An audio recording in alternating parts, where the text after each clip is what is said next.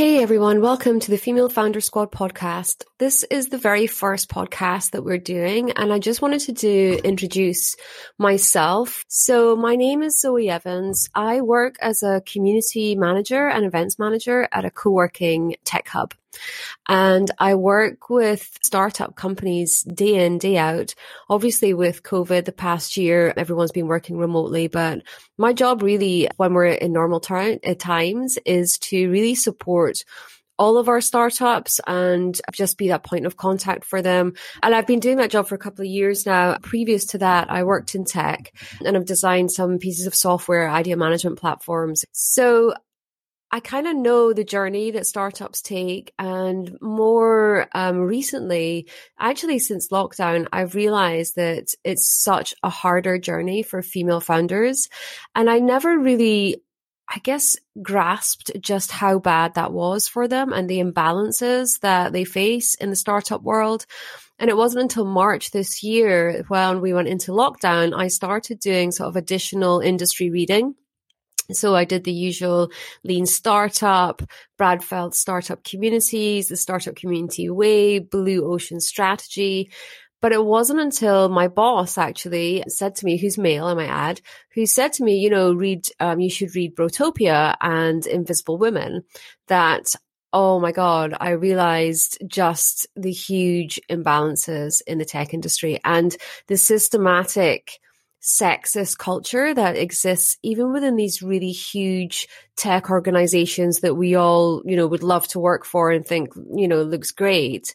Actually, you know, when you read books like Brotopia by Emily Chang, it really lifts the lid on what that culture looks like and how that how that really impacts on female working in tech but also female founders and how they get investment. So these books i found impossible to read without swearing a lot. And that kind of ignited something in my belly that just really gave me a bit of purpose. And it wasn't until a little bit later I realized that the thing that was igniting inside me was my feminist. And I guess I never knew I was a feminist because I never knew I had to be. And so the more I read, I started then reading industry reports. What really fired me up was the the report by the British Bank and Diversity VC that was released that came out with in crazy stats like in the UK for every one pound of VC investment, female founded companies get less than one p for every pound compared to 89p for all male teams. And what's even more shocking that the the survey that took place for this report and the VC firms that took part in that survey, out of all those VC firms, 61% did not see any all female teams and 24% didn't see any females at all. And that resulted in 5% of female founded pitch decks reaching VCs. And only 4% of those get VC funding compared to 81% of all male teams. So to me, and this isn't this isn't just a, a UK based thing. This is the same in Europe, exactly the same in the States. I mean, it's shocking exactly how how similar the stats are, and and it's crazy that beyond the the meager three percent of VC funding or four percent of VC funding that all female led teams get, if you are a woman of race and color, then you have you are you get even less. I mean, to me, this is shocking. That's uh, the stats themselves are, you know, it's crazy. I was just completely outraged that this was still going on in 2020, that we still had to deal with this. I think that what jumped out, jumped out of the pages when reading these reports is that female founded teams just do not fit into this process of VC funding. This is a process that was designed not for us. And so why are we trying to fit into that when it's, you know, it's, it's a bit like putting a square peg in a round hole. Why are we not figuring out our own path and creating, designing our own process?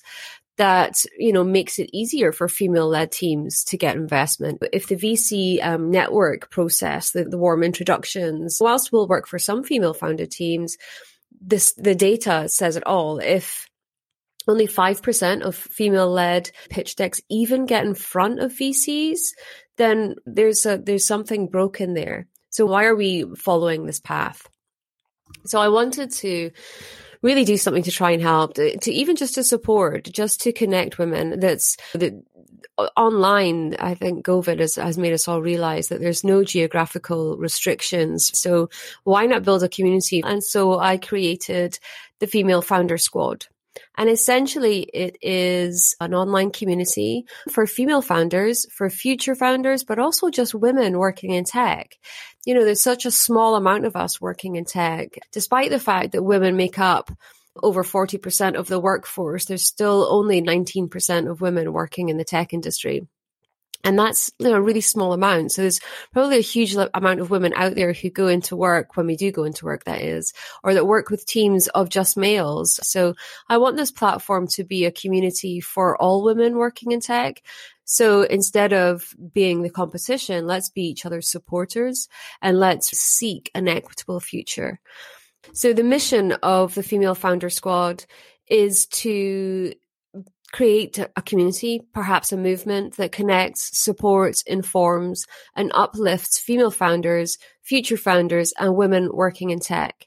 That provides a community that is not geographically limited, and it can provide female led startups and investors across the world the ability to meet and connect where current geographical networks or methods restrict. And then the vision is to have a collective positive impact that will contribute towards a paradigm shift needed for female founders of all ethnic backgrounds to have an equitable and prosperous future in tech. So that's my mission. So if you're a woman who works in tech, if you are a female founder or if you have an idea that you think is worth pursuing, then come and join us on the Female Founder Squad. And I hope you enjoy our podcast. What can you expect from our Female Founder Squad podcast? Well, we're going to be speaking to obviously female founders. I think it's important for female founders who have received or are in the process of receiving investment to share their journeys, share those challenges, also share their wins. Like what did they do and their top tips and how they managed to receive investment. Then we're going to be speaking to the funders, the funders of these female founded companies. What do they look for? What turns them on? What turns them off? What's, what's the best pitch deck they've ever seen? All of that inside information that will be really useful to you and your journey.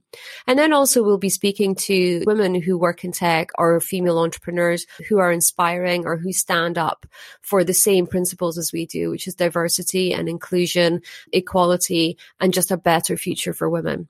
So that's a rundown of what to expect for our podcast. It's also an overview of the Female Founder Squad community. Please join us and feel free to introduce yourselves.